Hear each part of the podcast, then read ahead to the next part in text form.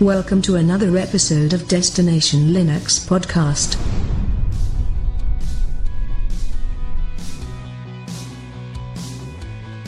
Welcome to episode 80 of Destination Linux. I'm Rocco, and with us this week is Zeb PZ. What's going on? Hiya, uh, and you'll be happy to know that I did not extreme distro hop this week. Thank goodness, Zeb. Thank I'm goodness. on the ever, ever reliable peppermint. And there is Michael, the Thread Ripper. The Thread Ripper.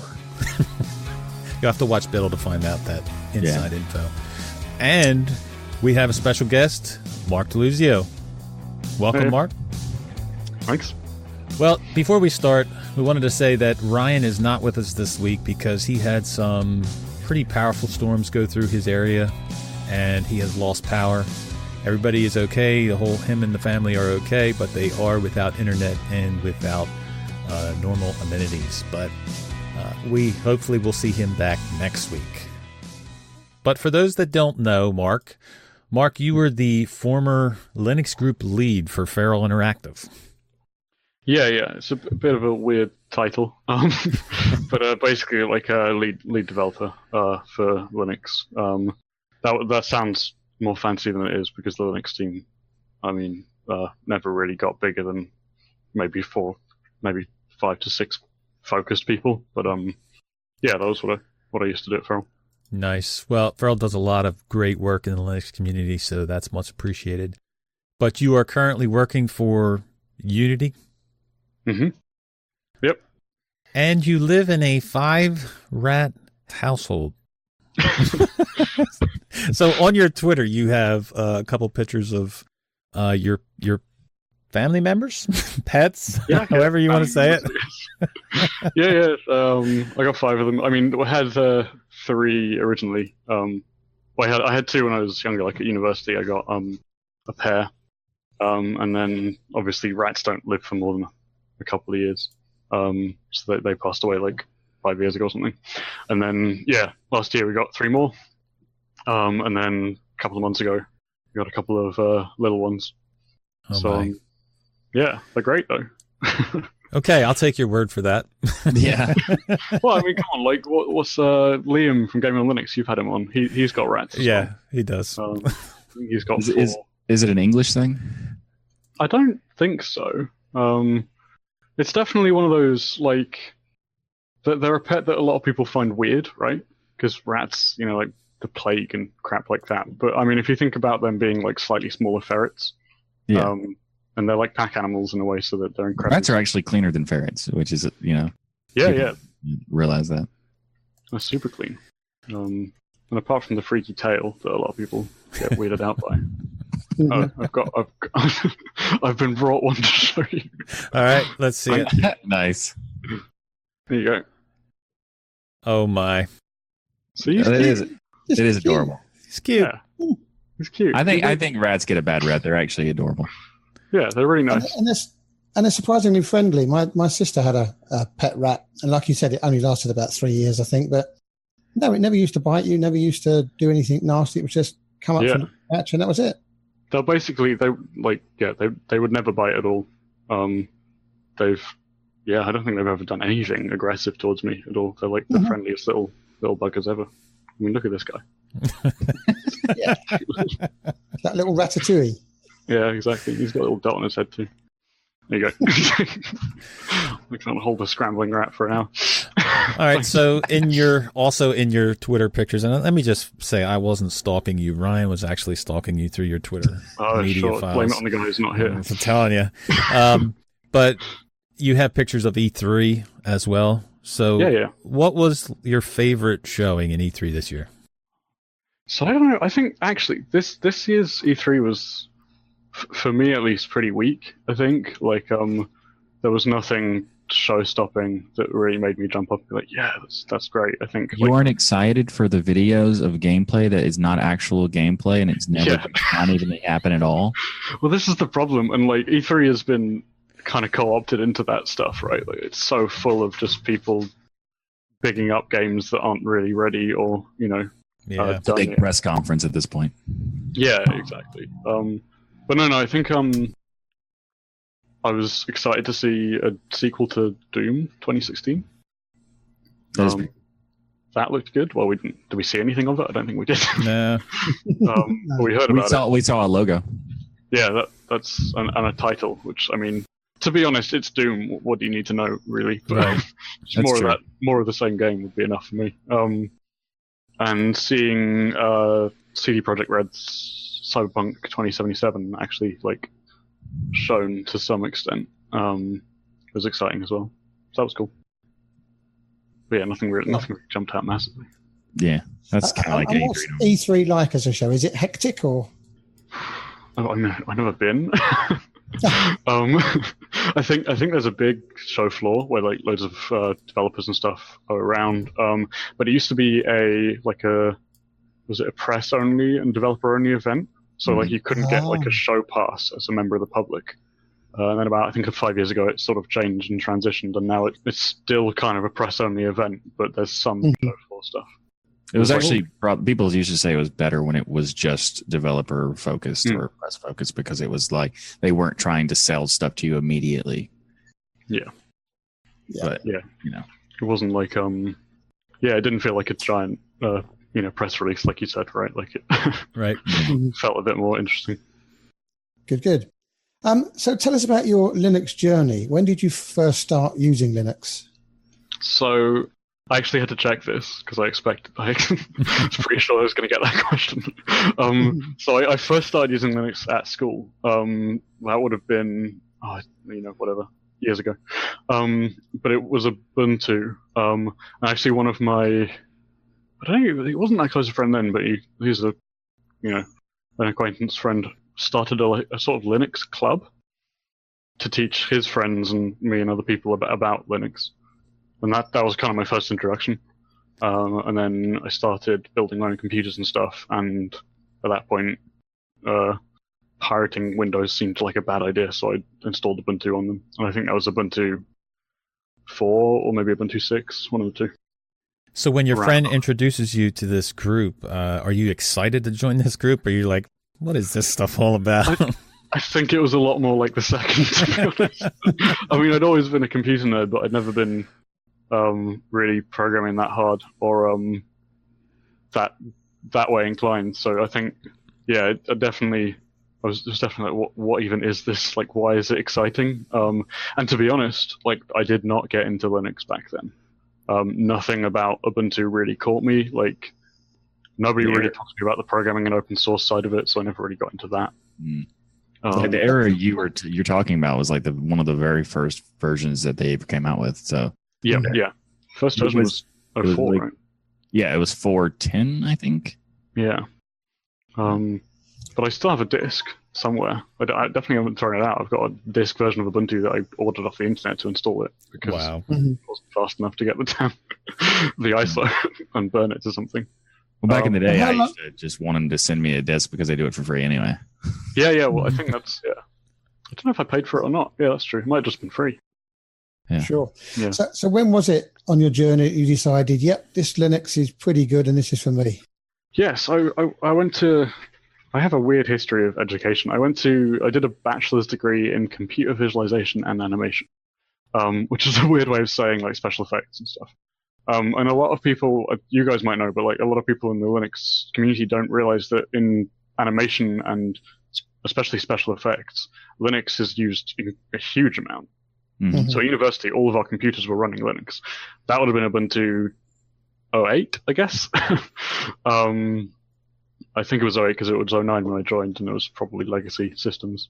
Um, Yeah, they're Yeah, probably so using the, the LTS or something. yeah, so that that got me more into Linux because then doing work where you're um doing Python scripting in uh, Maya and stuff, and then being able to use the command line to quickly run scripts and you know build up and customize your system.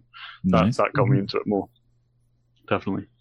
So let's let's uh more talk more about the Linux aspect to it. So, what is your preferred desktop environment, and why is it Plasma? I love the debates this show has about DEs to be honest. because to me, I just I I am so uninvested in it. I mean, so let's be clear. My favorite is GNOME, and I only ever use GNOME. But the yes. reason I only ever use GNOME is because Can we can we can we pause for a second and just cancel Yeah. this interview? No. Okay, continue. But, but the, the reason I only use GNOME is because I mean GNOME isn't a desktop environment to me. It's just a way of getting out of the way to let me use everything else. Like GNOME is, I press the or the Windows key, you know. Yeah. I press the Windows key to see my windows, and I use like Windows key and left right to move some windows. But apart from that, GNOME is just not a thing. Like there's nothing that I use, right? Um, Interesting. so like yeah, XFCE, XFCE, and a few of the other minimal ones I might use at some point, but GNOME just works. I've never had issues. So I take it from that that you are running the Ubuntu proper. These days, And is that your favorite? no. So I don't run. I don't actually like Ubuntu that much these days. Sorry. um, I think actually it's because apt to me is just not like an apt and like deb packages and all this kind of mix um, isn't a fun way of installing software. Um, I use Arch, and I kind of I do that because like the AUR is so good um, at just letting me install anything I want. Um, and Pacman is an amazing package manager, so I use Arch. Nice. So, so that then begs the question: Are you a real Arch user? Not at all. um, You installed it yourself, yeah. I've yeah, I've I've bricked, not completely brick, but you know I've I've failed to install Arch a few times. Um, no, I just use Antergos to get Arch installed, um, Mhm. and it's got some nice skins. Like it skins GNOME well. You get nice icons, and fancy stuff. Yeah. Um, and then it's just Arch afterwards. Like it's not Antergos isn't some mystical, magical, different thing. It's just it's just a way to install Arch. So hmm and and it works, which is I mean, it, it is a s it is technically a separate distro, but that's not important. I just just just to declare just to clarify. yeah, yeah, yeah. You know, yeah. It has it has some of its own packages and stuff, but you can actually from you can install Antergos and just rip out everything that's Antergos. yeah. You can install the back base version too. Yeah. yeah, And Yeah. It, um, it provides an access to Arch if you want to. With like, and it's it is 100 percent compatible. But as someone who's on the team of Antergos, I have to specify that it is not a Yes. complete Arch distro. And so But but I like the way it works, right? To have a f- have a variation of Arch that you can kind of just go back to Arch if you want to. yeah, Um, it is a nice way to get back if you want. Yeah. You don't even And- just using the base install strips out a lot of stuff, so you don't have to. You can just basically be Arch right at that point. Yeah, yeah, exactly. Yeah, I had Really? ran Arch, uh, eh, Arch. I had ran Antergos GNOME up until the point I think when they went and made Wayland default without telling anybody and completely messed up my machine. I don't was- think they've done that yet, actually. well, maybe they that- had did it and then they reverted it. Oh so, yeah, okay. uh, You know, it's a little testing bed thing. yeah. Mhm. I mean, that happens with Wayland for every distro, right? Like, Fedora did it, and Fedora just broke a load of people's stuff. Ubuntu did it, and then they had to not do it for NVIDIA, yes, which got really confusing because trying to like help people with problems, you have to like, are you on NVIDIA? And they'll be like, yeah, and you're like, are you? So you're not on Wayland, and then they wouldn't know how to check, and oh, just Or even know what that means. yeah, yeah, exactly. What is Wayland? Yeah. Just nightmare, really. So it sounds like this next question is going to be a bit of a uh, a, a non de plume, so to speak. But are you a distro hopper? I, I used to be. I think while Mhm. going from Ubuntu to finding like a home, you know, I um I've I've tried every distro under the sun from a few years ago, not some of the newer ones, because there's a couple of like Arch equivalents that have come out recently that I'd like to give a go. But um, no, these days I just install Arch basically. I've um like Mhm. when working at Feral, I like my work machine had ten OSs installed really. Right. like everything from like SUSE Tumbleweed to uh, like the normal distro of SUSE, um, Arch, like basic Arch. I finally got real Arch installed, uh, Antergos, uh, like three different distros of Ubuntu. Um, Mhm. I had Solus because that that's very nice as well. Like I'd use Solus if Arch wasn't as good as it is. Now, was that all Um, for testing purposes? Yeah, yeah, yeah, yeah, definitely. It was just great. Like, and Linux is so powerful in letting you do that. Like, I could share up to a point home folders between them all, share basically everything, and just swap between them easily. Um, Yeah. And then, you know, use whatever distro I wanted on whatever day I decided to use it. And it, it just so happened that that was always Antergos by the end. But you know, And did they all tend to be the GNOME variation, or Yeah, well, no, because I think if you look at like the install base, um, GNOME is pretty popular, but it's not. It's not like super, whatever, whatever the right word is for that. It's not like 80, 90 percent where you can kind of Right. It's not Mhm. dominant. Yeah. Yeah. Um. So I had to have, you know, like uh, Ubuntu Unity that needed to be around because honestly, Ubuntu Unity caused more problems than any other DE that I'd ever used. So I, I needed that. Um, and KDE behaves slightly differently. It's easy to cause like hangs when like maximizing a window in KDE because the order of like events you get back from the window manager is slightly different to everything else. Um, so yeah, I had a mix of everything. Mhm. I think Makes sense. cinnamon on one of them. Yeah, mint, mint cinnamon, I guess, would have been one of them. cool? So, with your prior work at um, Feral, and now that you're with Unity, we're going to be talking obviously a lot about gaming. Um, but wh- why is gaming an important topic in your opinion when it comes to Linux and adoption? Yeah, so that it's interesting. I think for me, like I, I didn't get into programming or porting Linux games because I wanted to increase Linux adoption. You know, like, Mhm. um, but while I was doing that, it became evident that that was clearly a way to go. Right. Um, I think if you think about like some of these surveys that have been done for the PC master race crowd sort of thing about like how many of them would use Linux if it had their games. And Yeah. that percentage is extremely high for what you'd expect. Like it was over 50%, right? Um, and yeah, the intent is debatable because obviously like you, you tick that box and say, I'd use Linux, but then actually you wouldn't maybe. Right. but if, if we can convince some of those people to move to Linux, um, to more outspoken about games and about the OS they're using than anyone else, really. Um, so that might help. It's kind of hard to say. Yeah. Um, I've talked to a few people who they said that they would use it if they could just play the games, but because they can't, they don't. They don't bother.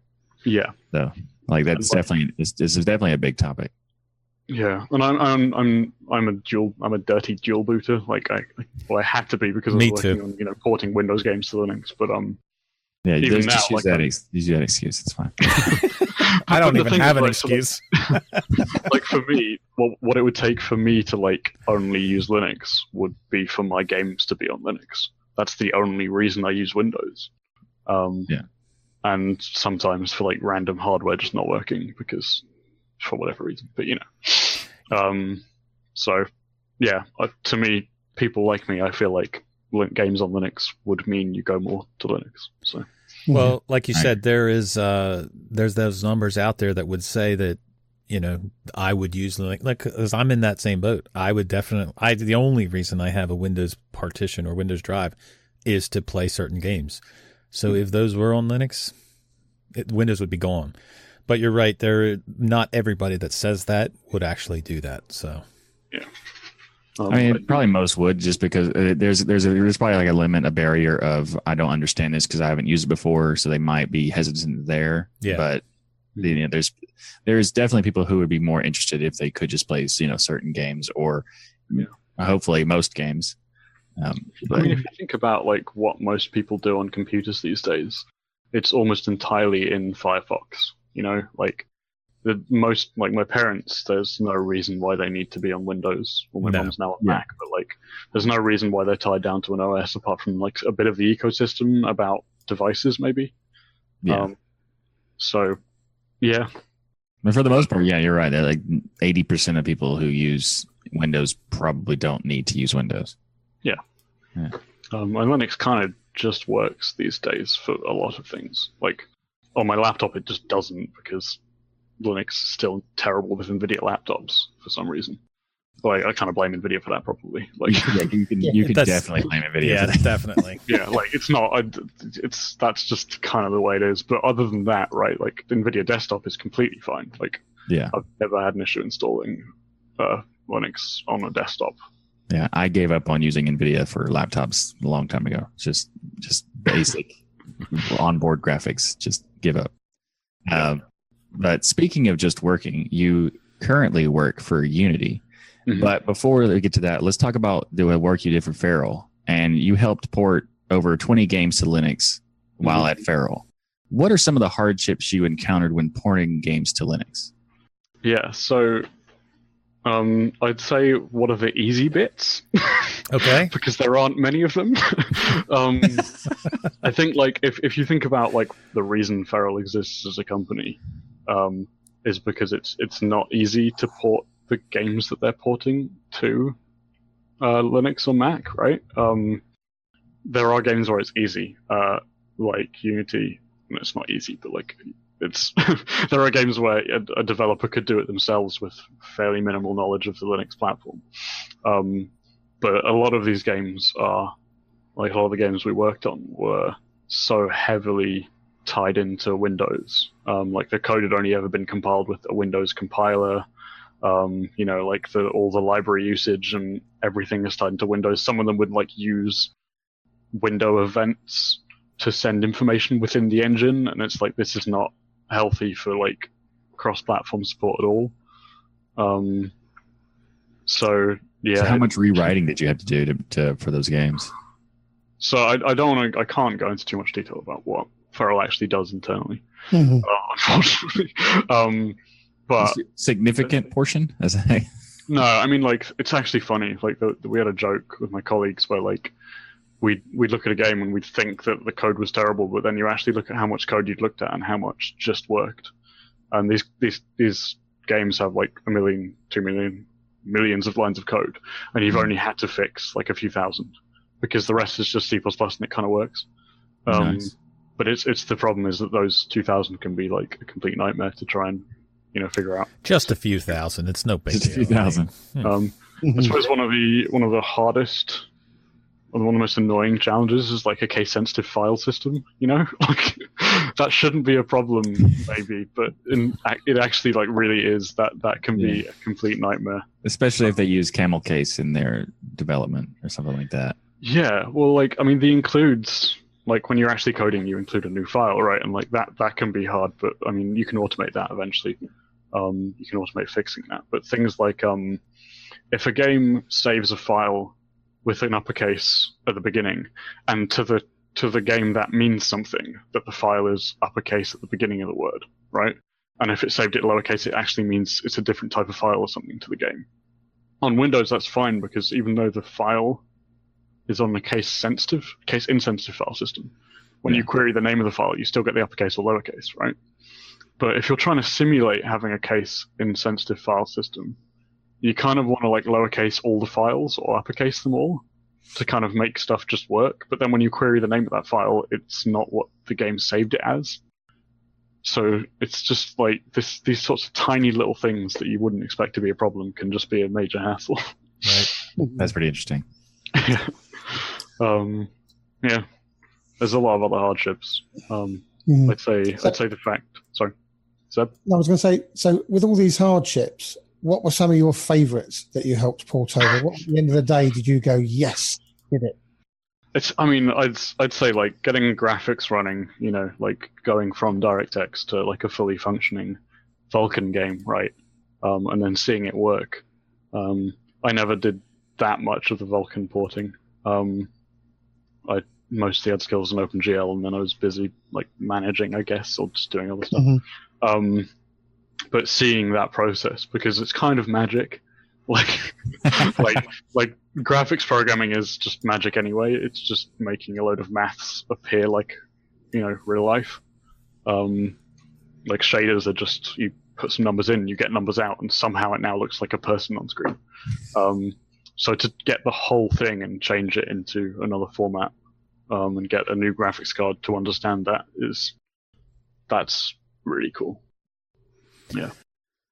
All right. So, with your experience with Feral and porting all these games, we talked about some of the hardships. We talked about what you liked.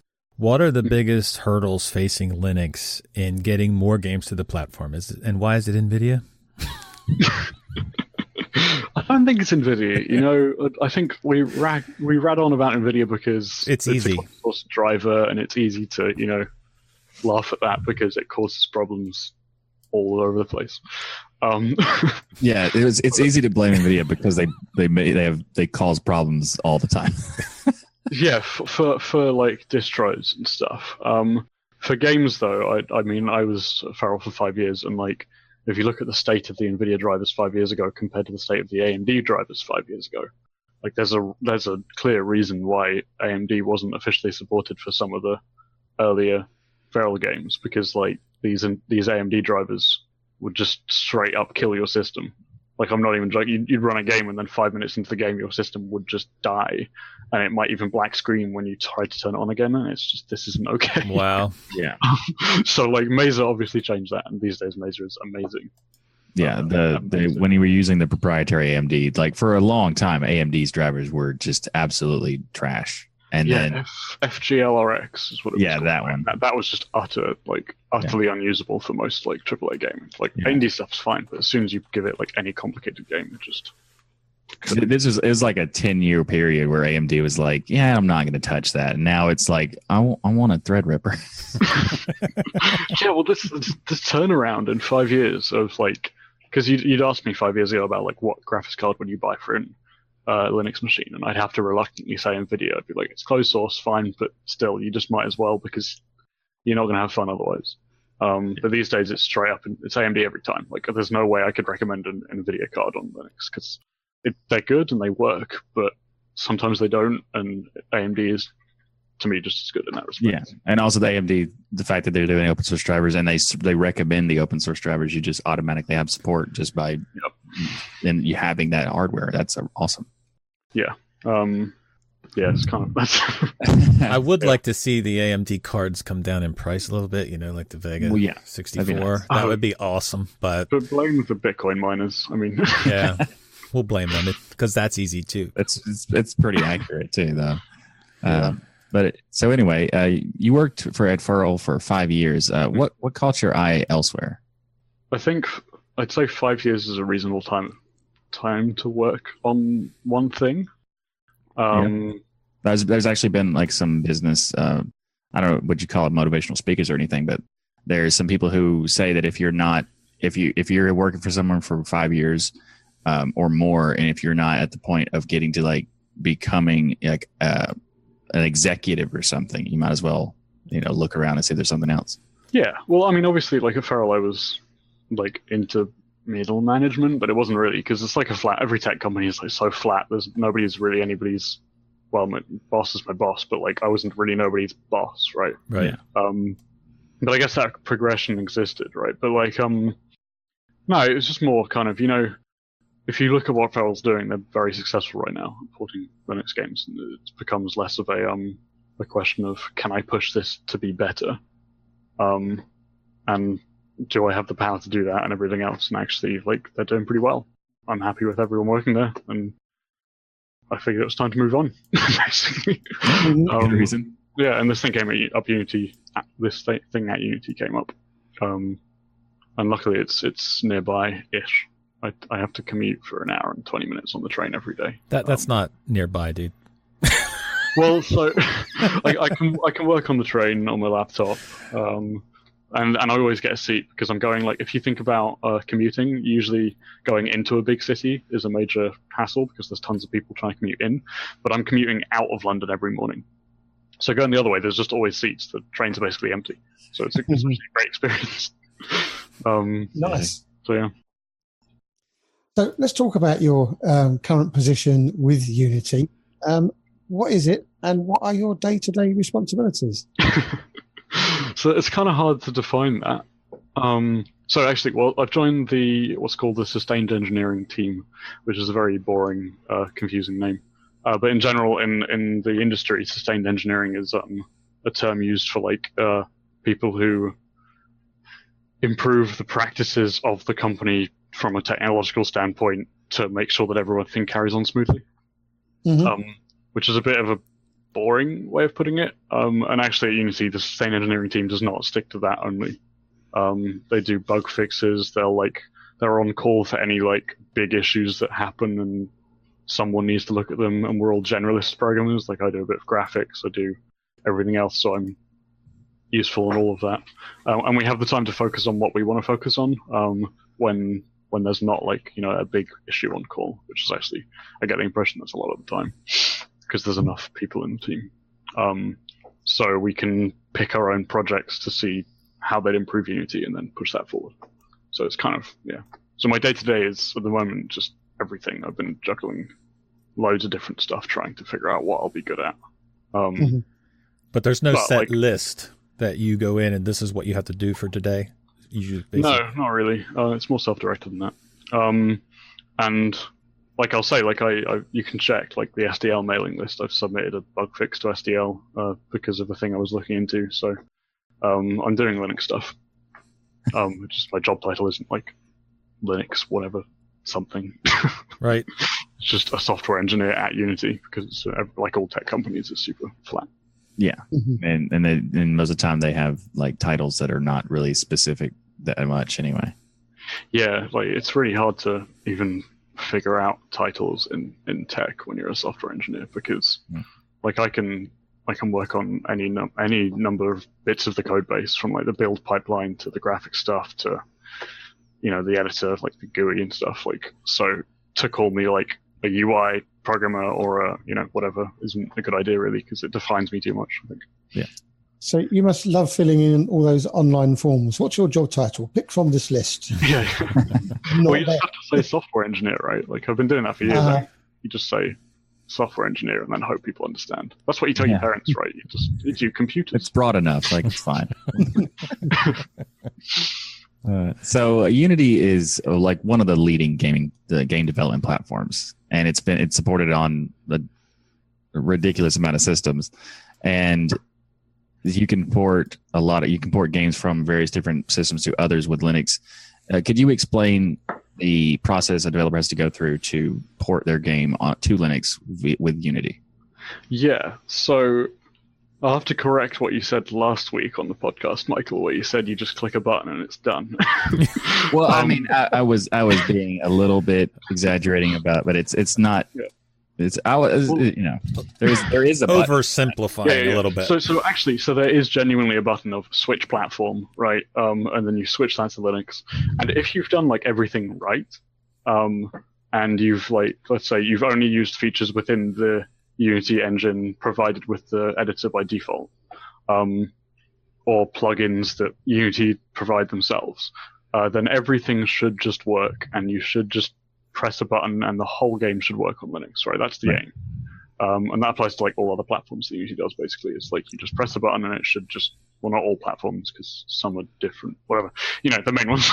right. Yeah, my statement is about the ideal situation. yeah, yeah, so the ideal situation is, yeah, you just press that button. Um, I think it's it's a common misconception that it can be that easy. Um, because no matter what you do, you hit the same problems that everyone else did with every every other like system when they try and move to another platform. Um, like you might have used like an animation plugin that someone developed without ever touching Linux, and that animation plugin, you know, uses something, some library that just doesn't exist on Linux or is proprietary and like, like I think 3ds Max or something isn't doesn't have a Linux version, so you can't use some file types on Linux Yeah. because there's just no way you can decode them uh, legally, at least I would think. Right. Um, so there's stuff like that. You might have to convert your models to uh, whatever the oh, I've forgotten the, the you know the, the normal model term, the like generic one. It's like .odt or something like that. But that's Mhm. open office document. Yeah, whatever. It's all good. Yeah. Yeah. So, so from what you've seen so far, what is it about Unity that makes it more developer friendly in that regards for porting stuff over?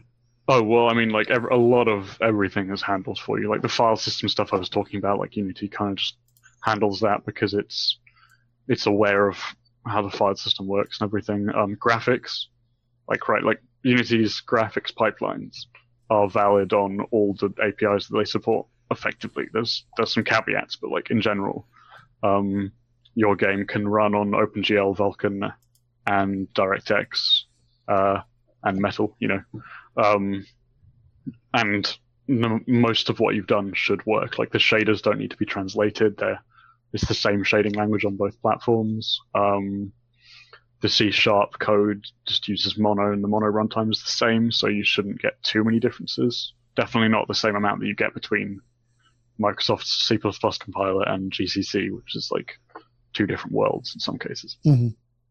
Um, so there's a ton there that makes it way easier for people to port.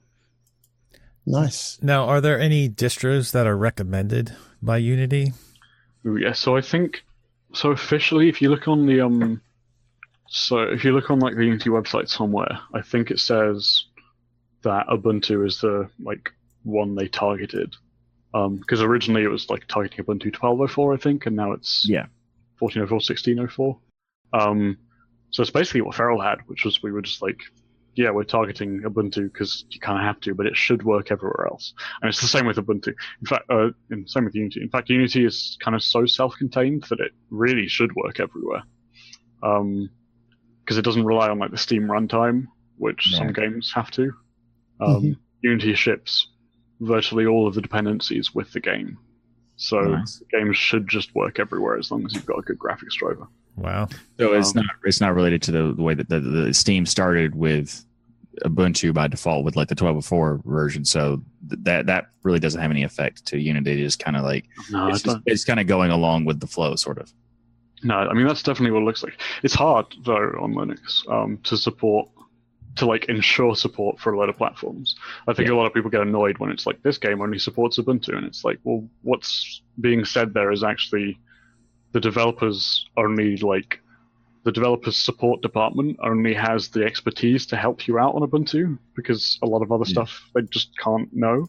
They'll just Yeah. be googling Stack Overflow like you will. Like it could So- it could work. It just they just don't have the support technically. Because there's there's been times people would go to the like the Steam forum or something and just like rage about not supporting their particular distro, having never tried it to see if it even worked. Yeah, or like they have tried it and they've got the error, but that they haven't really thought about looking up why that happened. Um, Yeah.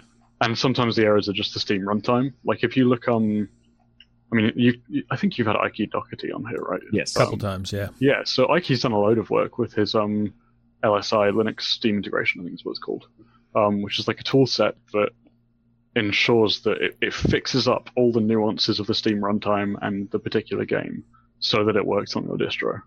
Um, and that's all because the Steam runtime is just a massive hack and it just happens to work.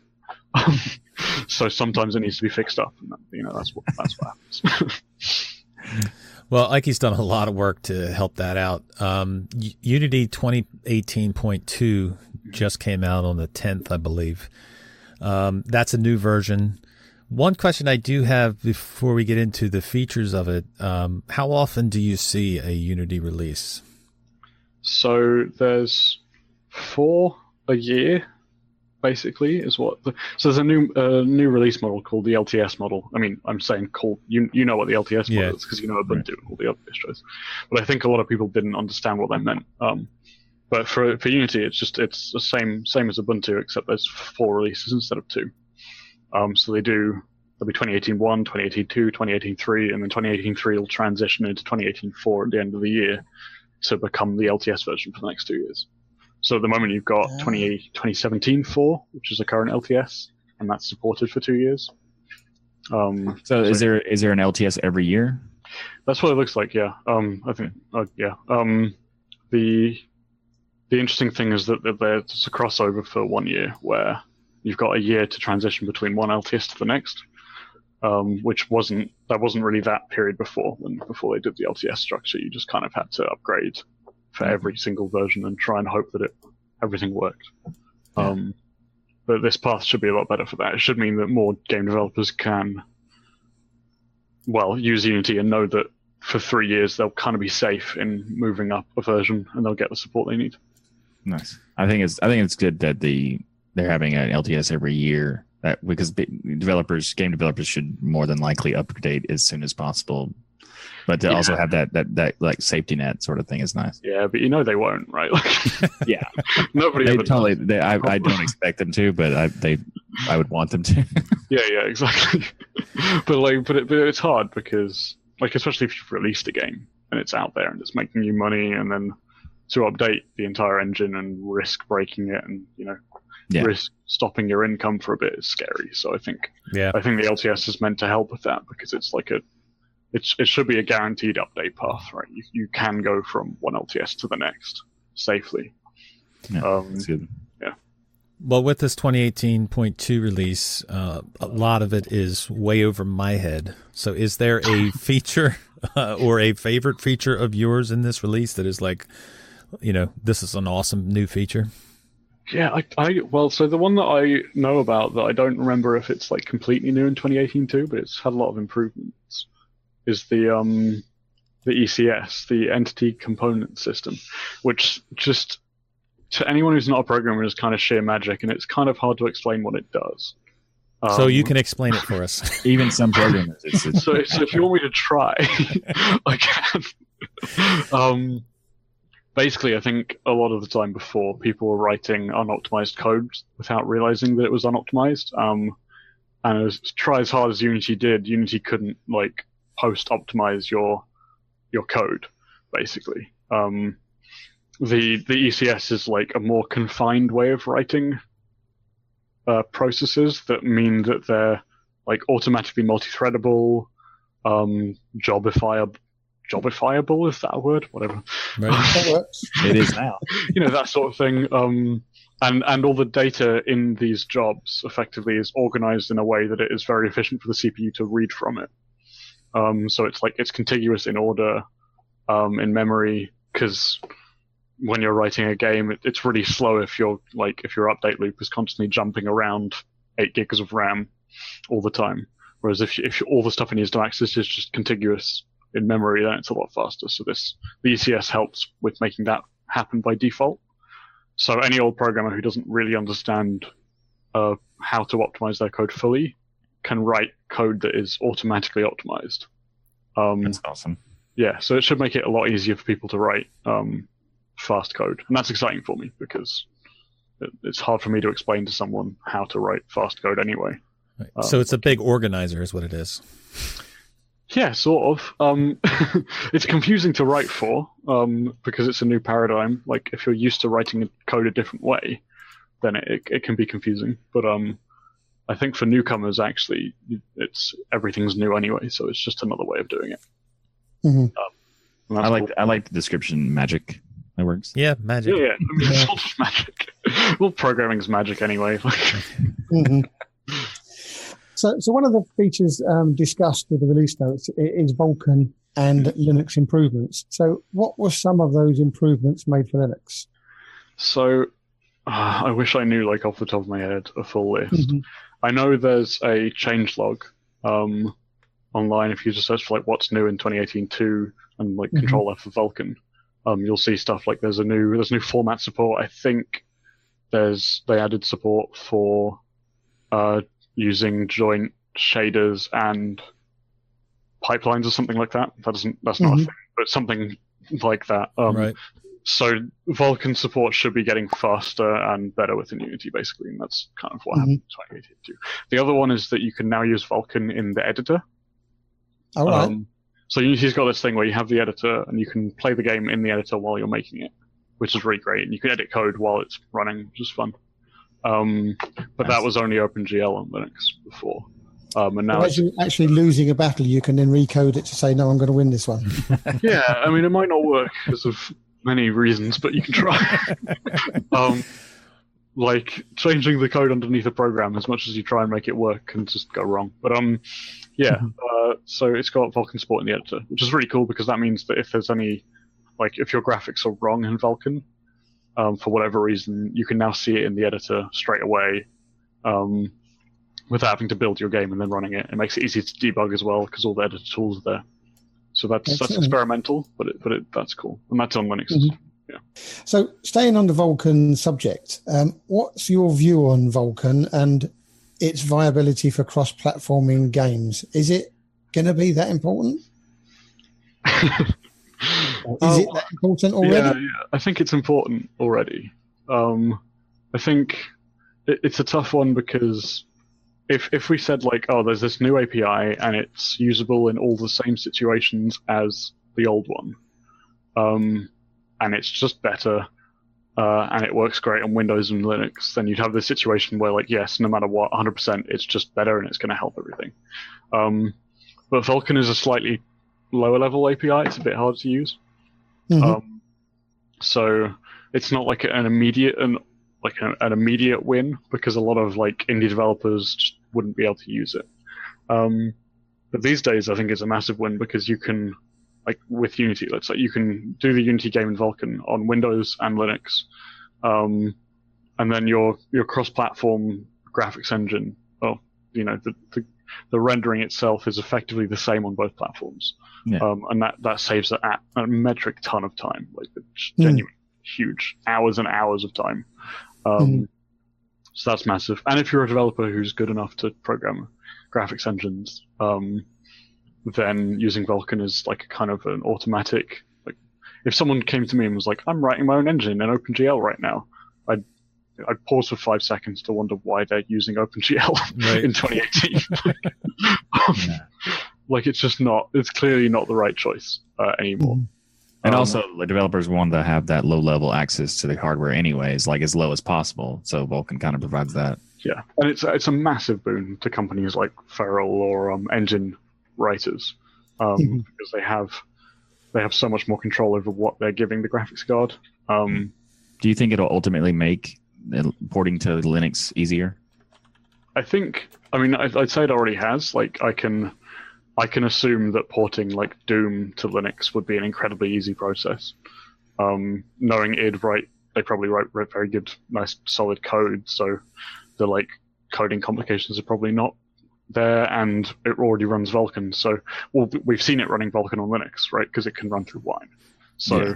clearly, the game already works graphically. So, yes, it should. I mean, obviously, Doom hasn't come to Linux, right? But but that game is a great example of why it would be easier for a Vulkan game to come to Linux if someone actually did it. You know. Right. Yeah. So, so staying on the the Vulkan line again, um, are there any additional hurdles, or are there any hurdles that you think it needs to overcome? Yeah, I mean, it's actually more feature complete than a lot of people think. Um, Mhm. Like, there's there's some things that if you're going from DirectX 12 to Vulkan, there's some things that can get confusing. There's like um, I think in I think it's in DirectX 12 you can do this like weird reference counting thing where you're I'm just gonna get into programming terms here, but your like semaphore on the GPU has a number and it can be increased on the GPU. Um, you can't do that with Vulkan at the moment, so it would be very hard to like transport a bit of code from one to the other um, right now. But I, I would assume those features are coming. Um, the the Mhm. Group are in, insanely receptive to any sort of feedback. Um, But that's a, I take it, an isolated thing. Yeah, yeah, it's and and also like if you if you're writing the engine yourself, you can probably just do something slightly differently. Like I've not I've not seen anyone abuse that feature so much that it's like sped up their game two times on DirectX 12. Right. Um, Mhm. And I've, I mean I've not seen many DirectX 12 games. Have you guys heard of any DirectX 12 games? No, not really. No. I was- I've Yeah. seen a lot of games that are that are where DirectX 11 that are switching to Vulkan by default anyway. Yeah, well, there's definitely benefits there. Um, I think if you just search on Wikipedia, I'm not going to do it now, but if you search on Wikipedia for DirectX 12 games and then for Vulkan games, the Vulkan games page is bigger than the DirectX 12 game.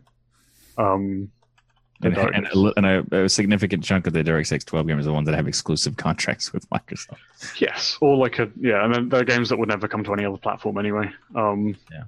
Like was it like Ori and the Blind Forest is a game that um, was like made by Microsoft Studio. They were asked like if they bring it to Linux. The answer was well, Microsoft would have to let us. Yeah. Right. Would Microsoft Exactly. do that? Probably not. So, But they heart Linux. Microsoft hearts Linux. They hearts hard Linux, right? well, they do, but they also kind of want to push their gaming platform. um, and you know, push they the hard it with an asterisk right next to the heart. Come on, Yeah. they just gave us PowerShell. Come on.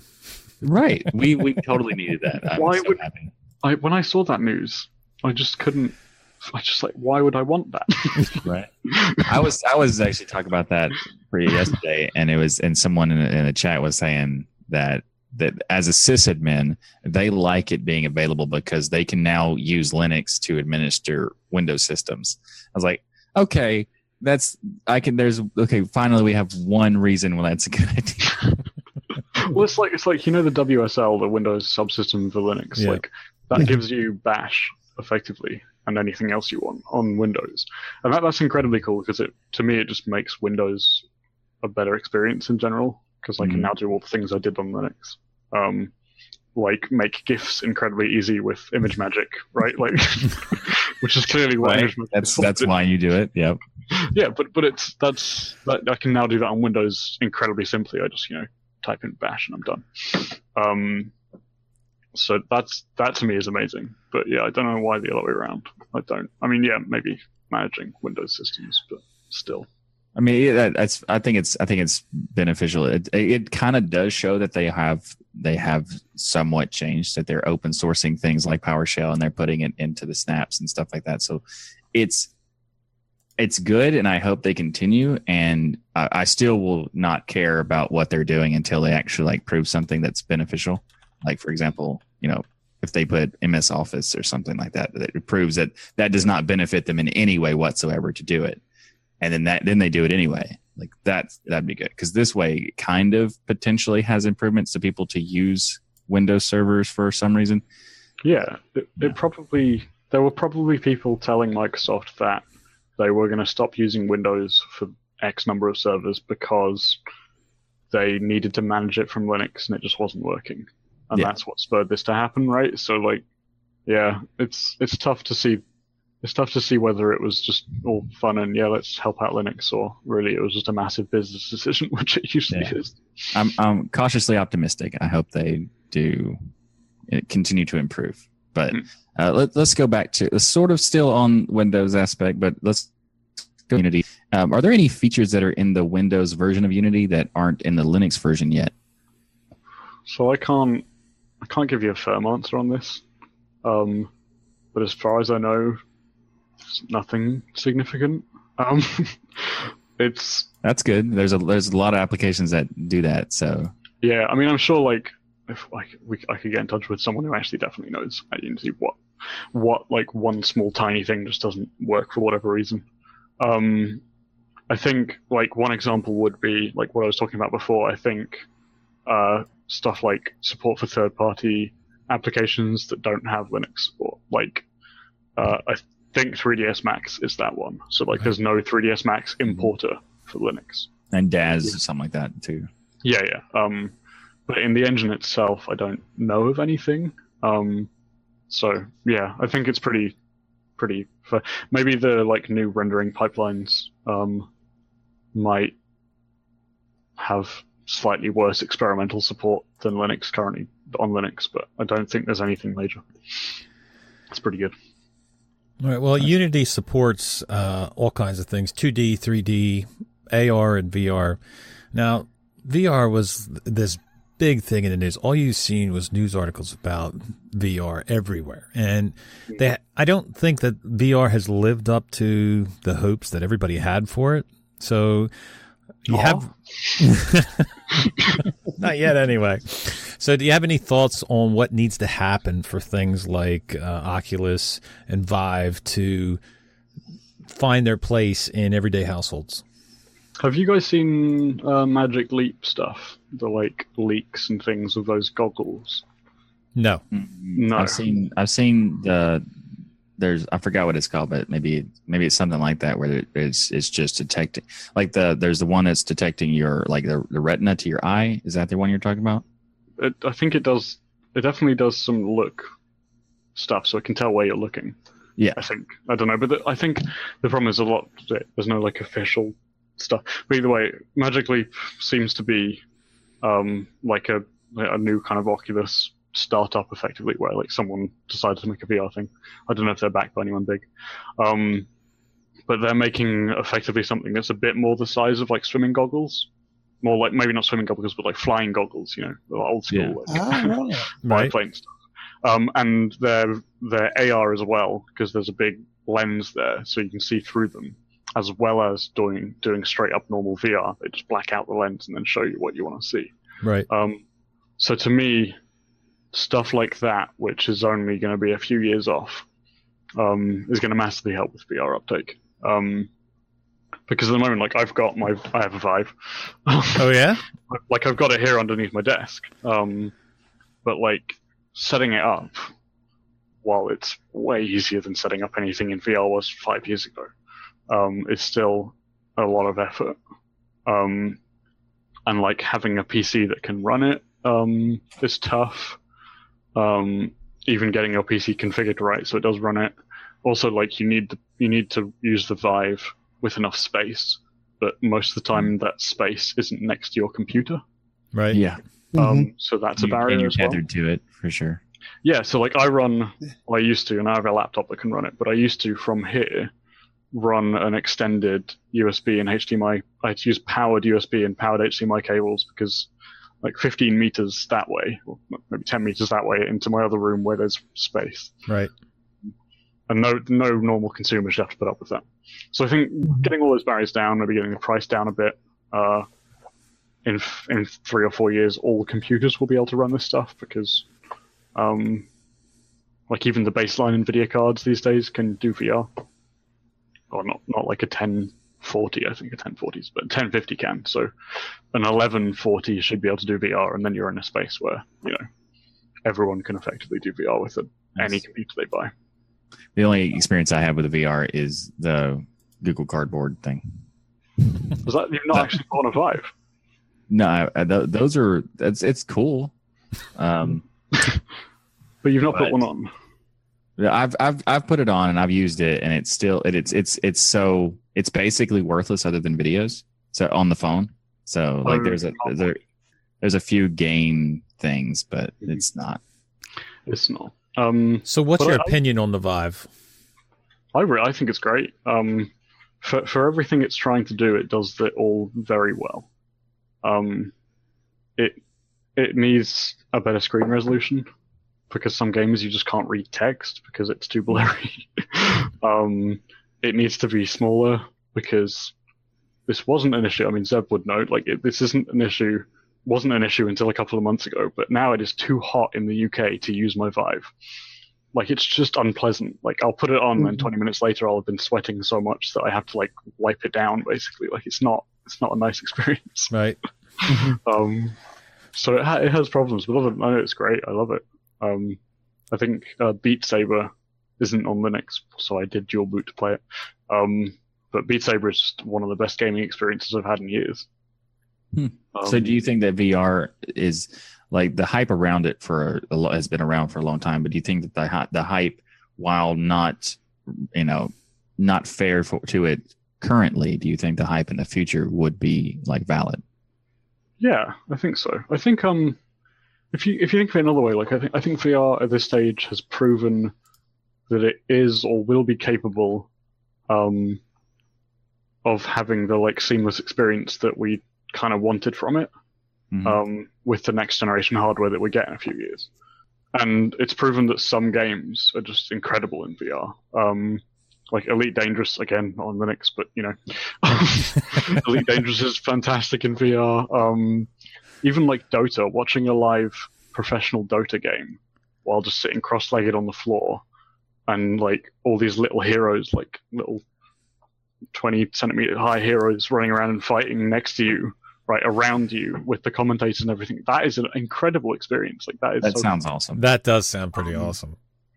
like imagine like if you did that for sports, right? If you could, if you were a football, a, a soccer fan for the Americans. Who's a soccer uh, fan? I mean, soccer was invented, the term soccer is invented by English. So I know it's terrible, isn't it? Um, like, even even if you're an American football fan, right? Like, if you could get in a VR headset on in your living room and it would feel like you're there, but also you could be even closer because when you go to a game, you're still like 20 meters away.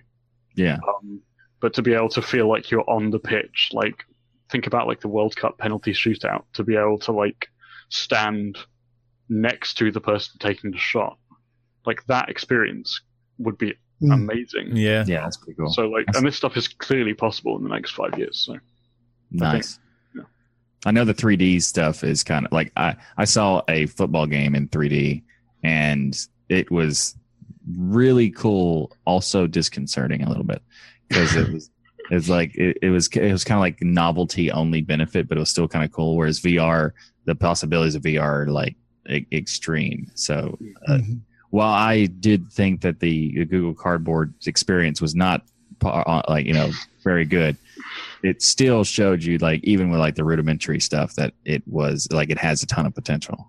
yeah, I think well the Google Cardboard is a bit like I don't know if they're called like lenticular somethings. Um, there's like one of those you know there's pieces like plastic that when you turn them they go 3D. Mhm. Yeah. The Google Cardboard isn't much from that, right?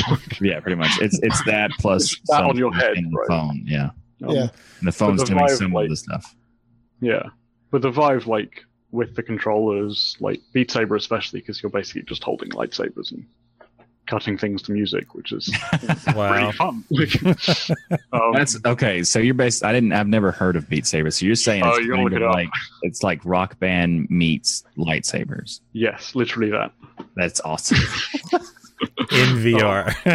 yeah, well, the, like I, I keep telling it to people who haven't tried it yet, and I keep trying to get people to come over and try it because like there's things where, like, for, like you'll do this like weird movement. Like now I'm dancing, so you make a gif out of that. But um, like you'll do these like figure of eight movements, right? That just feel so good, um, when you get them right. Um, and yeah, and it's an amazing exercise as well. In this heat, it's horrific, but like I, I would come over, but you guys don't have air conditioning. Sorry. Yeah, exactly. That's the only. That's the only limit right there. Right. All right, Mark, do you have any projects, personal projects that you're working on? Uh, not massively right now. I'm always a bit of a um. I'll start designing a game and then programming it and then give up after about two hours. I um I was I remember like two years ago, maybe two, maybe five years ago, I was making a like a game engine with a friend of mine, um, and we got to the point where you could play like Pong with a banana, um, and then I was like, oh well, I'm done. Like you can clearly make a game, so it's done, and I just left it. Never touched that code again. I think I'm terrible with that sort of stuff. Um, if you know, you know, game mode. Yep. The barrel tool like that. That was actually the only one of the only side projects I've ever done, um, where I thought like, oh, I should actually finish this. and then and, then- and that was like, oh, I, you know, at work I asked the question like, can I finish this uh, using work time? Yeah. Mhm. So we're not going to see a uh, a new game coming out from Mark Di Luzio. Not not anytime soon, but I have some what I think are very cool ideas that probably as soon as you put them in a game are terrible. Um, Banana Pong. Yeah, I look forward to it. yeah, Banana Pong was amazing. The banana spun as well, which is Yeah. you know to be fair, there's there there are quite a lot of of programming. There's a lot of games that have that that sound ridiculous and don't, and that turned out to be awesome. So you, you know, even if you do put it in the game, it could be like you know, a, a soccer with a car. It's that that does sound ridiculous. Well, like, oh, do I have it on me? So, like, there's this um, like for me, I'm a, I'm more of a low-level programmer. I always have been. So, like, actually getting to the point where I'm making like a full-size game, um, it is a bit daunting. Um, I did like computer animation, so I can actually 3D model and I can draw like a life draw and stuff like that. Um, but even actually getting to the point of making a game was was just a massive big step up. But I, I do have this little thing. I don't know if you can see this like little Arduino basically, right? Yeah. Yeah, yeah, yeah. Um, and like I had a load of fun with this, just like his Pong on a Arduino screen. Ryan Um, would love that. These are so cool. And like, I mean, I bricked it like five times because you can you can overwrite the ROM memory from the RAM because for some reason the ROM is after the RAM. Um, but like, it's great fun. Um, and that's the type of that I play around with in my own spare time. I don't. I think even even being at Unity doesn't make me want to like actually make a game with Unity that much more. I think I'd rather like like this. I, this is the nerdiest you know here on this. Excuse my French, but um, like this this thing doesn't really support any sort of um like data that you can load and stuff like that. It's pretty Right. limited. Um, but I made a like a full wrapper where you could write multiple games within the same game. So like this has, I just showed you Pong. Turn into Snake. Yeah, yeah, basically. Well, I got asteroids. Uh Um, Us. Whatever. point, point is that that's the sort of low level stuff, and this is like um almost assembly language programming. There we go. There's some um asteroids. nice. That's good. Nice. Nice. So, so just moving on a little bit, what do you do? You have any recommendations for people who are wanting to get into game development, and why is that Unity?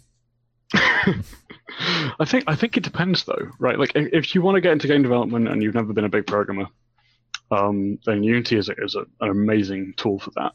Um, it it, always, it kind of always has been, but the, these days, um, especially with like the ECS we were talking about, this stuff like massively helps people who don't quite know how a computer works to like really make a game and make it work. Um, but if you wanted to get into, I think like making games and programming specifically, I think you kind of have to start from first principles. Um, I started by learning Python at the same time as learning basic computer science. And there's loads of courses online that you can do for free now that teach you both of those. But um, to learn scripting at the same time as learning like NAND gates and how an actual CPU works, and that shouldn't that shouldn't take more than like a, you know, like an hour of your time for a month, or an hour of your time a day for a month or something like that, and you can spread that over a year. Um, to get to a point where now you kind of understand why programming works, and now you can just have fun. Mhm. Um, so that'd be my recommendation. Though I did, I, I learned to program at university, so I kind of cheated. It's kind of hard for me to give advice to people who want to teach themselves. All right. So on, on a on a similar vein, you've just gone out to PC World and you've bought yourself your brand new computer. You've installed Unity, um, and obviously your favorite Linux desktop. What are the must-have programs and tools that you need to then function? Uh, so I have, like, I have my dot files repo thing that I pass around whenever I install an OS. Um, actually, on Windows, have you guys heard of Ninite on Windows? Yeah. An amazing tool. Yeah. Yeah, no, no, yeah. I just have, I've got my, I've got an Ninite installer that I don't even like. I don't go to the website anymore. I just have that installer and I double click it and I've got everything I want. Um, but on Linux, like, I just get like Tmux, Vim. I use Fish Shell, um, or Oh My Fish. I can't remember which one it's called. Um, like WeeChat, Image Magic. I already said you got to make GIFs. It's important Yep, stuff. gotta make gifts. Um, I agree. But these are these are all like command line tools. That's really only I, the most thing, most stuff I install. Like um, I'm just gonna shout out to like FZF is like a really cool fuzzy finder that's amazing on the command line. ShellCheck to like make sure your bash scripts make sense and don't rm-rf root, which you definitely don't want to happen. Um, yeah, I just install a lot of that stuff. Uh, programs wise, I don't. Um, I used to use like big IDEs for development, and now I just use Vim. Um, VLC is a great video player, but then I now use MPlayer from the command line mostly. Um, I just apt install Pacman dash SYU or just SY, a load of um Capital SYU.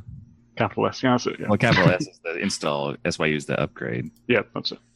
Um, but yeah, so I just I there's a ton of little tools that I install basically, and then I, as I say, like I, I like my my out of the box experience. I just I have GNOME without any extensions, and then I just um I theme the terminal a little bit, and then I'm done, and I'm happy. so, Um, you've obviously worked with some amazing developers in the gaming world.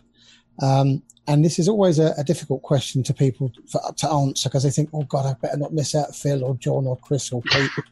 who who are the sort of like unsung heroes that you think deserve a bigger shout out in, in, in Linux and gaming programming? Yeah, I mean, I have to, I have to say, it's a, it's a bit like biased, but every one of the Linux developers at Feral, even the ones who like, and I know who they are, like, moved more onto the Mac side for whatever reason.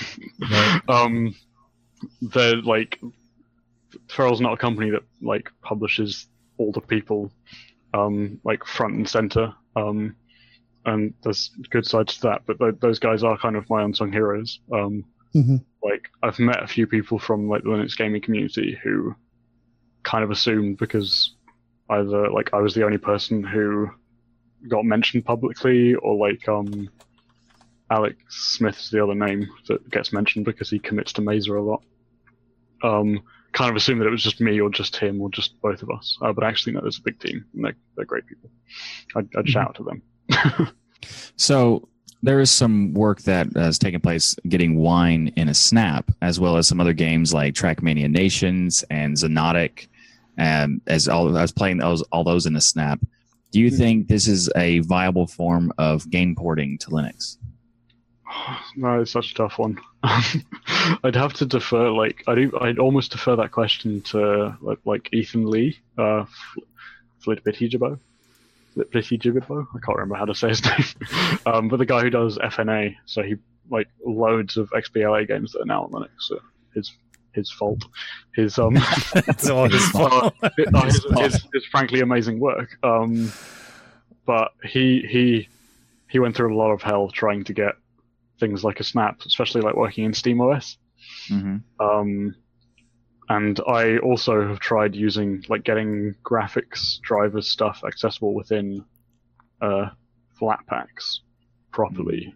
Um, and that can be a nightmare. And like Ikey from Solus has done a really good job of putting like Steam in a snap uh, Mm. in a flatpak. Mm-hmm. Um, but even then, that that causes issues. Um, it like you you, can see the logs like work on app images though, because I've seen app images. They have a much more de- Yeah. right connected into the core, so it's more Yeah. possible for them to maybe be an, a solution.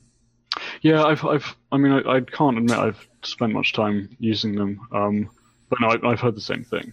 Um, I think I wouldn't be surprised if like the Steam runtime eventually sort of becomes one of these Mhm. um, once they're more stable. Um, because at a certain point they'll need to like you'll need to like app image snap or flatpak the Steam runtime because it's going to become incompatible with future operating systems eventually. So I wouldn't be surprised if it's used more. But hon- honestly, it's hard to say because they all have their own kind of problems. I know that like some games just outright crash if you put them in a flatpak, and those the reasons that those like that's happening aren't the simplest reasons to solve. So yeah, it's tough. I can't give you a great answer on that one, unfortunately. All right, so you're a gamer.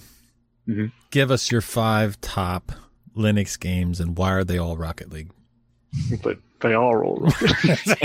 I knew it. I knew it. no, no, I, I can give I can give you some legit ones.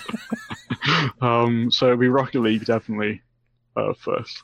You- I mean, Michael and Rocco know how much I play Rocket Yep. League. um, but no, other ones. Uh, K- Kerbal Space Program. That's Linux, right? yes, yes. Yeah, yeah that, that's an amazing game. Uh, I'm pretty sure made with Unity as well. Uh, so that's a bit of a plug. I think, Nice. um, Little plug. yeah. Uh, I'm gonna plug Feral, Rise of the Tomb Raider. Um, for me, that was that was great actually. The kind of because I was I always liked like Tomb Raider games ish, uh, off and on, um, depending on which game because some of them were a bit terrible. Yeah. Right. The, the franchise had a little bit of a dip right before Yeah. the recent ones. Uh, Rise of the Tomb Raider was awesome though. Yeah, exactly. Mm. For for Rise, and then being able to port that actually was just amazing because it's actually like to be able to port a game that like really like I played on Xbox One. Sorry, um, whatever. You know, I can't. I've got a one. gamer. Yeah.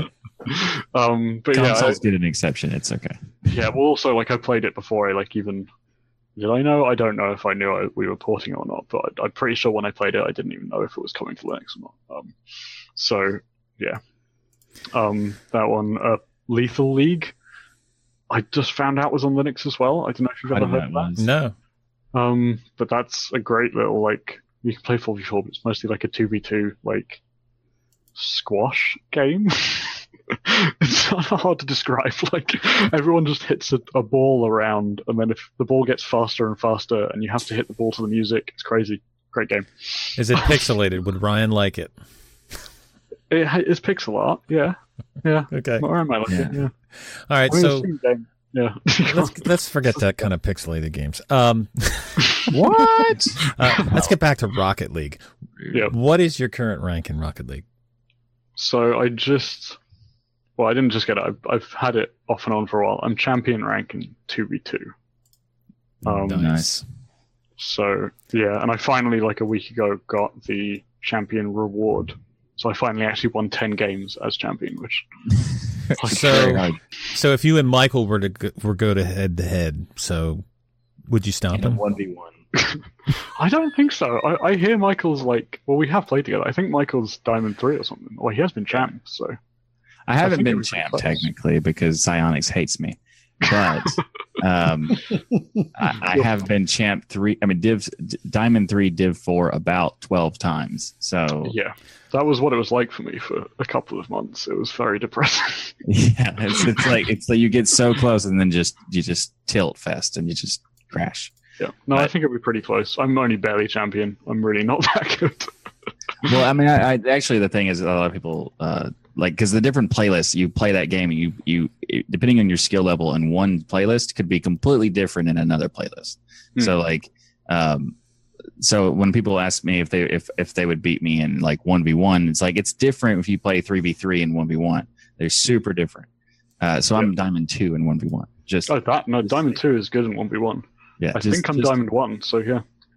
So it's it, it might be closer, even though he's a champ.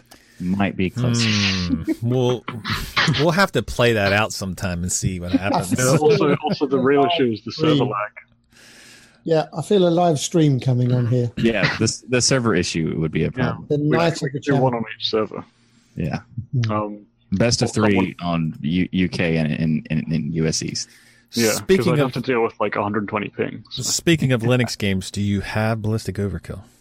Yeah, I do. I played it as well. Yes. Um, You've, I've seen you've been playing it a lot, but I haven't actually been like online around the same time. we have But I to. will. We have to play it.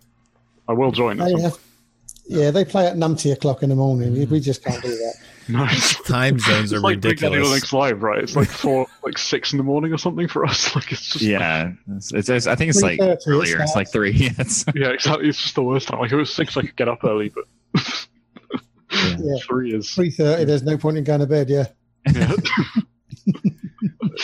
So um, let's get back to the game development. So um, when working on uh, when, with game developers, what kind of misconceptions do you do you hear or see when they're mentioning publishing for Linux? Oh, so that's it's tough. So like I think there's a lot of misconceptions about Linux that carry over. You know, like um a lot of people have had like a bad experience and they haven't had the help they needed or like um or they didn't have the time to put in the effort to like learn how to fix whatever the experience was. Or like So Orion, everything's- they were told to RTFM. Yeah, yeah, basically that, right? Like that is a problem. Has, has there ever been a time where someone said they they used it and they had a bad experience, and it turns out they were given advice to use something they were just not ready for? Yeah, yeah, I've I've had I've heard things like that. Um, I think like there's a lot of a lot of people give different advice because they give advice based on what the best experience they've had, which is why I'm I'm not giving direct advice right now because I feel like the best advice I have is just the best experience I've had, and I'm a technical developer person, so like. If I get a black screen, I, I you know, I, I go Control Alt F1, I look at the logs, I debug it, but then nobody else is going to do that, right? Right. I'm Um, not going to do that. yeah, like even Rocco's not going to do it, and he's he hosts a Linux podcast. So. um, but um, That's no, fair. I think I think a lot of it is that like that the experience it would be very hard to like debug it and get it working and stuff. And I think actually, um, I'm going to plug Unity again. Unity helps with this because a lot of the same tools are, are cross-platform. Like um, the two like big C sharp debuggers that people use these days, as far as I know, like a, a JetBrains Rider and Visual Studio Code, and both of those are now Linux compatible. Mhm. Well, I think JetBrains Rider always has been, but it has. Visual Studio Code came to Linux, right? Yep. Yeah. Um, Mhm. So, like, for someone working on Windows and debugging Unity with those tools, it's the same tools. So, like, the only difference is that they're on GNOME instead of Windows, whatever you call Windows Desktop Manager, Explorer.exe, whatever they sure call that. um, and I think, yeah, I think those are the sorts of misconceptions. Um, it's just how people think it's hard to develop on Linux, and they've heard horror stories. Um, because some devs have like posted Twitter rants about because they had an Nvidia laptop. let's say. Um, Yep. And my advice would be don't use an Nvidia laptop to. to Or it was ten years ago and they used AMD or something like yeah, that. yeah, yeah, exactly. Or, you know, Yeah, yeah. Um, Yeah, and it's and the people who have an amazing experiences usually don't jump to Twitter to start ranting about how it's amazing.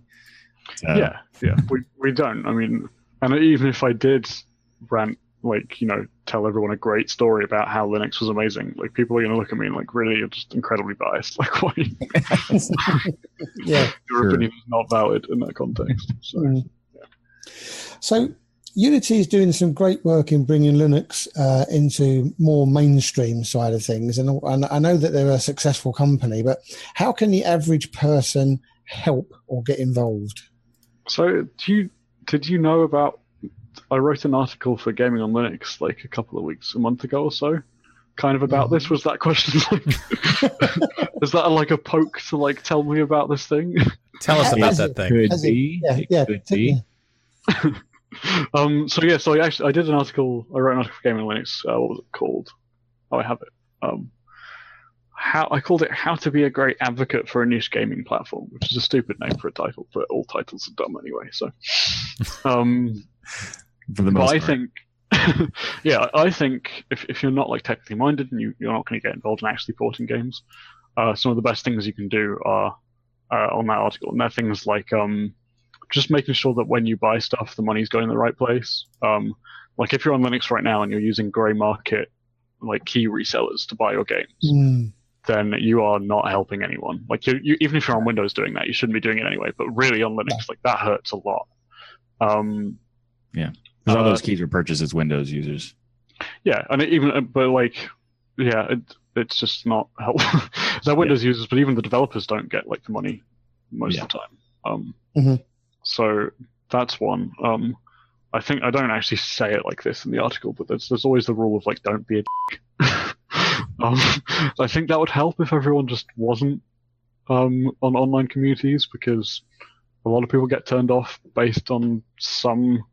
I'm not going to name communities, but there are some communities out there that are very hostile towards any criticism of Linux. And There are there's some there are some communities that are hostile just for fun. Yeah. Yeah, yeah, So- exactly. Um, and So. less of that would be great. I think. Less of that would be awesome, let me tell you. I mean, we've come a long way. I mean, the Linux community you know, on a whole has come a long way as far as that's concerned because when I got into Linux, it was that way a lot of places. And Mhm. um, it's opened up and become more friendly, but yeah, there's still still definitely things we can do. Yeah, I think the stuff, and, I, and the real problem is like I, I know of two cases. Like, not going to name names here, but I know of two cases where a game could have come to Linux and it didn't because of the developer's bad experience with the community, right? Mhm. Um, because Linux isn't, I mean it's it's it has to be said that Linux making a game for Linux is not like a massive commercial benefit. Right. Is it? mhm. Um, The we incentive should is not is not value wise, so they wanted what's the incentive? If the experience with the community was a, one of the incentives, that would be much better. Yeah, and it, and it should be. And in in some cases, it's like Ballistic Overkill. I haven't talked to those developers, but I get the impression that Ballistic Overkill has such a good following on Linux that it's pushing sales on other platforms. Mhm. Mhm. Um, and I actually talked to a guy who had played for I played Ballistic Overkill for so much that he's like on the top ten list or whatever, and he said that the there's like a recent resurgence for it because he's been hmm. playing it for quite a while, and turns out Ballistic Overkill was first released on Facebook games. Really? Wow. Yeah, yeah, I had no idea. Like they, it was named something else, but the guys who developed it said it was it started as a Facebook game, and then once Wow. The people who were p- uh, paying for it decided not to use it. They bought the IP and all the stuff back so they could make a full game, and then they made a full game. And one of the things they used was Linux, and Nice. it, like, and it was that was interesting just by itself. But the, one of the the, the the the players was saying that he was his, every time he sees someone new, he's like really happy to see it because it like creates like gets to bring a new community. But he said like the recent rec- like there's been like a resurgence sort of for like the gaming thing, and it's been the past few months. So I think Destination Linux should totally take credit for that. I think so.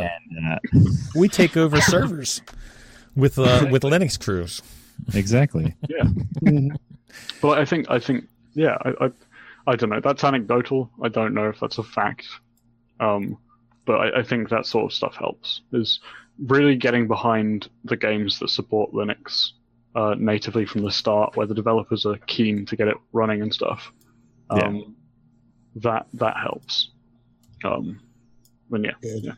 So, Mark, if people are interested in following your work, or if they have questions for you, or maybe they want Rocket League tips, uh, how can they get in, how can they get in touch with you? yeah, just just email, not email, uh, just at me on Twitter.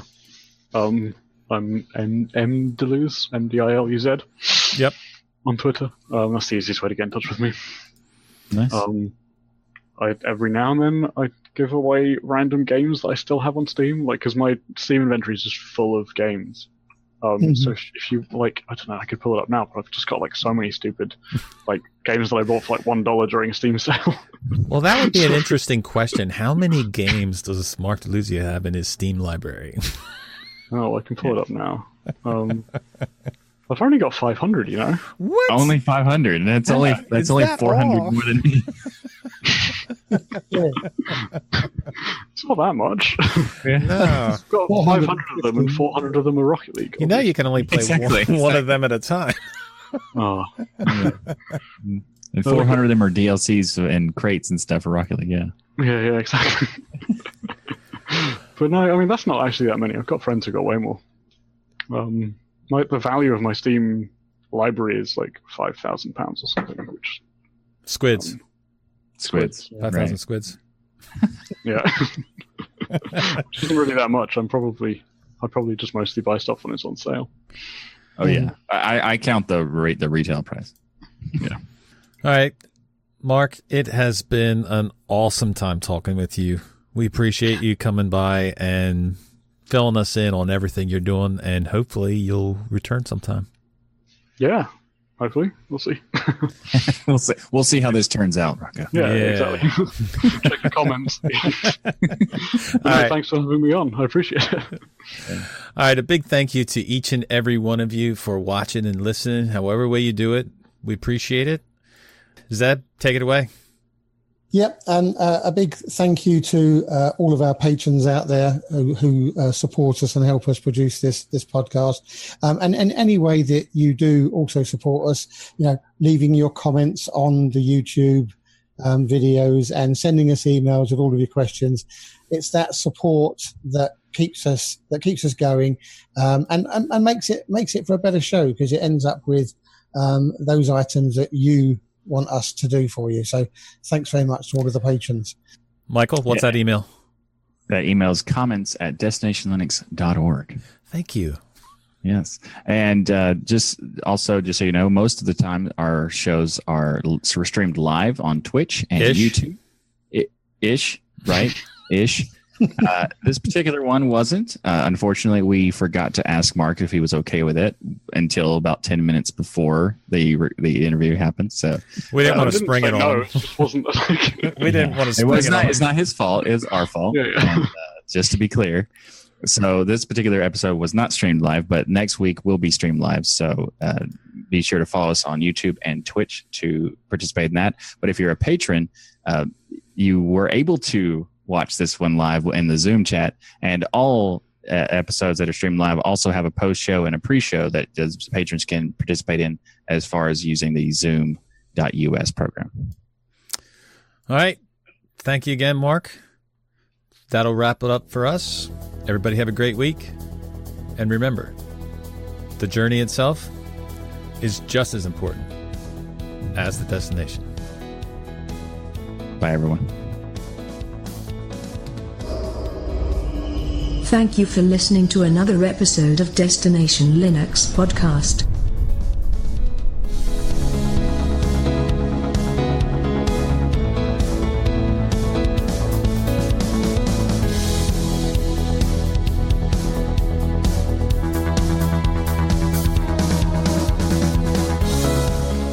Welcome to Destination Linux. This week, we Ish. are ish. We are not going to have a recording. Michael, why are we not going to have a recording or a live stream? I should say. We should probably start over. Let's start over. Okay. I messed up your thing. Welcome to Destination Linux. This week, we. Why does he have to do that? I'm sorry. All right, I'll I'll pause so you can get the ish in. Okay. Okay, thanks. Welcome to Destination Linux. Ish. Ish. Why is it ish? Because we are not live streaming this week. Why, Michael?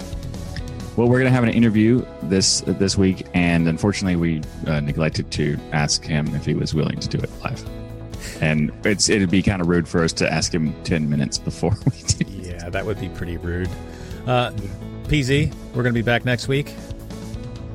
We certainly are, and hopefully we'll have a, a good live show with you with lots of gaming and pixelated bits and pieces. And, uh, Right, And and some new- Threadrippers. Stop it. Loads of news to keep you all entertained. Yeah, All right. exactly. Until then, everybody have a great week. And remember, the journey itself is just as important as the Threadripper. I don't think that's how it goes. Not really? Destination. I'm gonna have to disagree. See you. Okay, bye. Are you ready? Ish. Ish. And Yeah. Do I need to pause at Destination Linux? Ish.